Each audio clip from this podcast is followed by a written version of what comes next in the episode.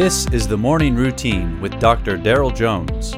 Morning Routine is a daily devotional podcast for those who are raising, educating, and growing the next generation. Today is August 20th. I'm Pastor Daryl with you. Glad you're joining me for the morning routine. Reading this morning from 2 Thessalonians chapter 3 verses 7 through 9. Paul writes, "For you yourselves know how you ought to imitate us."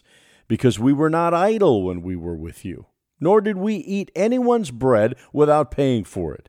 But with toil and labor we worked night and day, that we might not be a burden to any of you. It was not because we do not have that right, but to give you in ourselves an example to imitate. In the letter of Second Thessalonians, the Apostle Paul addresses a situation he's heard about among his hearers. There are some, whom Paul calls busybodies, who are not working or eating their own bread. He instructs them to instead follow the example he set when he was with them. He and his associates worked day and night, providing for themselves so as not to be a burden. Throughout Scripture, we see that God has created us for meaningful work.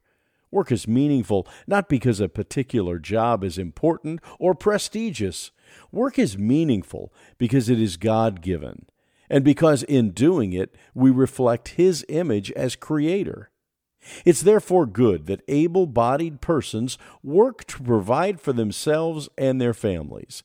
As Paul says in verse 12, Now such persons we command and encourage in the Lord Jesus Christ to do their work quietly and to earn their own living as Christians, seek God honoring work through which we can provide for ourselves and our families.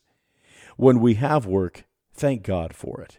And work hard, setting an example of excellence as we seek to glorify God in our calling. And when we give work to our children, students, or others, no matter how great or small, let us also relate this Christian perspective to them. Thanks for listening. I've got to get back to work. I'll talk to you again tomorrow.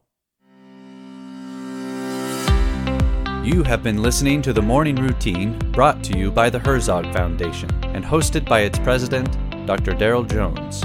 For more information, please visit herzogfoundation.com.